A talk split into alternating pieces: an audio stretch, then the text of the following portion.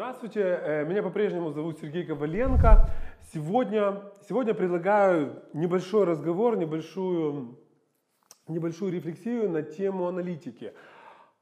Бизнес-аналитики, вроде понятная для всех тема, но зачастую мы про нее забываем в управлении, мы зачастую не придаем должного значения и уважения этой теме. Я всегда, когда речь заходит об управлении через цифру, через, э, когда заходит речь об аналитике, я вспоминаю фильм с Брэдом Питом.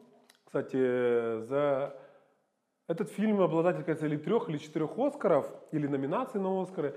Фильм называется «Человек, изменил, человек который изменил все». А была баскетбольная команда в Америке, которая всегда занимала всегда последние места.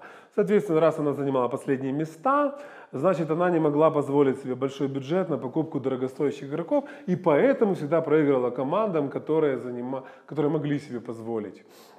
И пришел новый тренер, который Э, за счет правильного подхода к аналитике смог, он, они не выиграли мировую серию, но они попали в финал, что по сути своей для этой команды является там, одним из, там, ну это существенное достижение. Суть подхода заключалась в следующем, что мы больше не принимаем решения о людях на основании мнения каких-то профессионалов – мы смотрим на людей через призму просто цифр и их статистических показателей и собираем бейсбольную команду из лучших игроков, доступных нам. По большому счету все. Если посмотреть этот фильм, то в принципе нам можно сделать три основные, ну, три основных вывода. А, все люди мыслят стереотипами.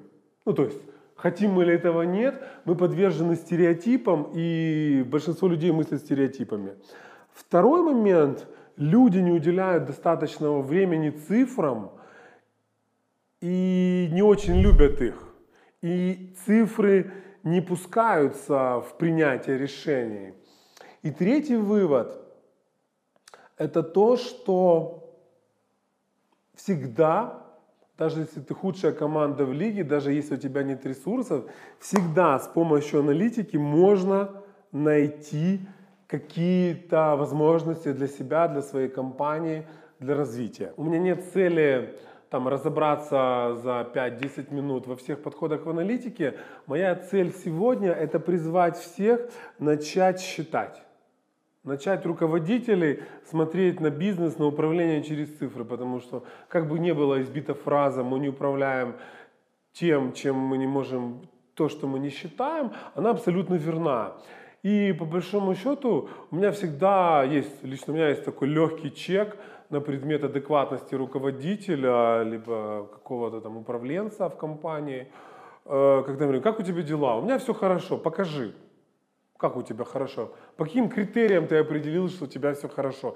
Если у тебя хорошо, потому что у тебя ничего плохого не случилось, окей, это базовый уровень. Но что конкретно происходит в твоем участке, в твоем направлении в данный момент времени? Важным моментом в истории с аналитикой является три ключевых, ну для меня это три ключевых момента. В первую очередь это физическая возможность.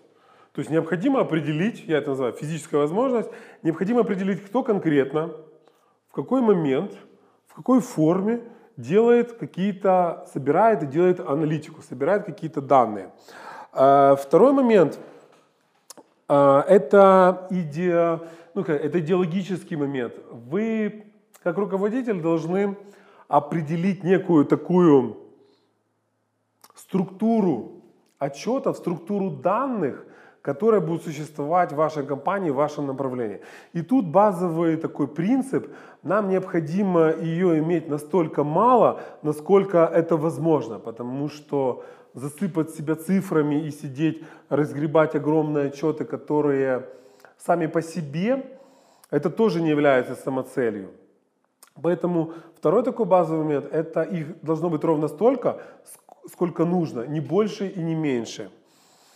А, третий момент, и на нем бы я хотел остановиться больше, это непосредственно работа. От того, что у вас появились какие-то данные, это не значит, что у вас появилась какая-то аналитика. И даже если у вас появилась с этими данными какая-то аналитика, это не значит, что у вас вместе с ней появились какие-то решения. Очень важно заставить всю систему, всех людей работать с этими данными. И здесь необходимо исповедовать несколько главных, ну, главных таких подходов. Первое. Кто-то несет ответственность за создание этих цифр. Второй момент. Кто-то в какой-то определенный день, он должен быть обозначен, должен взять эти цифры и должен обязательно сделать какие-то выводы.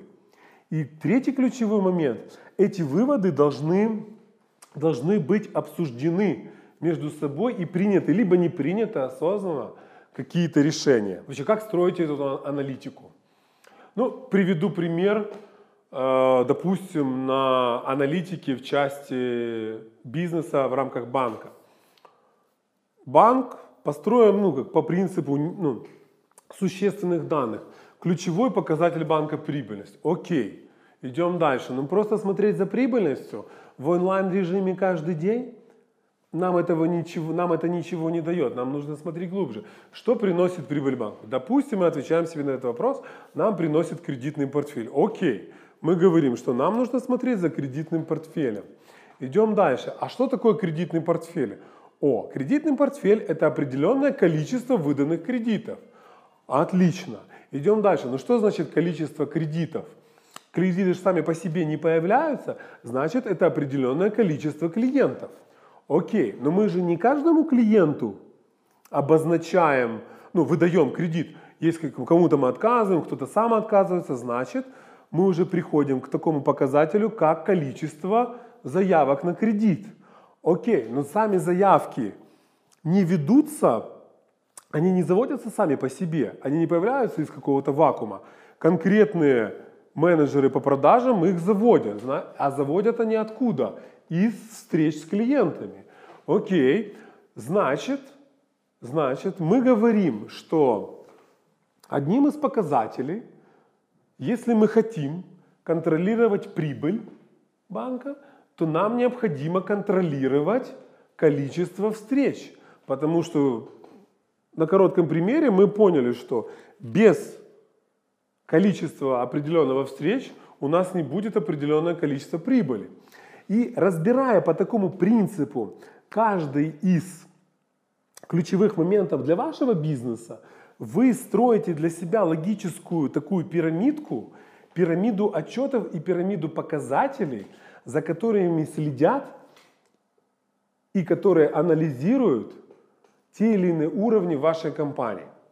Ваша задача, естественно, контролировать свой, свои показатели, которые вам интересны, и потом научиться работать с ними. Что значит работать с ними? Я всегда говорю, что нам интересны отклонения. Когда у нас в худшую либо в лучшую сторону существенное отклонение по какому-то показателю, нам принципиально знать, из-за чего оно произошло. И неважно, позитивное это отклонение, либо негативное. И наша задача спускаться по уровню отчета ровно до того отчета, в котором мы будем знать, либо у нас увеличилось количество встреч, как в нашем примере с кредитами, либо у нас менеджер лучше работает, либо качество, либо конкурентная среда изменилась. Но в какой-то момент мы должны понимать, отвечать на вопрос, почему случилось отклонение.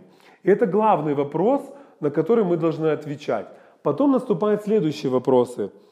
Какое решение? Стоит ли нам принимать какое-то решение, либо не стоит? Но это уже совершенно другая история. В конце некого такого размышления на тему важности аналитики некоторых базовых принципов по работе с ней, я опять вернусь то, с чего начал, что если помните из видео, из фильма с Брэдом Питом, мы, мы знаем, что люди не очень любят работать с цифрами, но если вспомнить Лори, то мы знаем, что из сериала вместе с ним еще все люди лгут.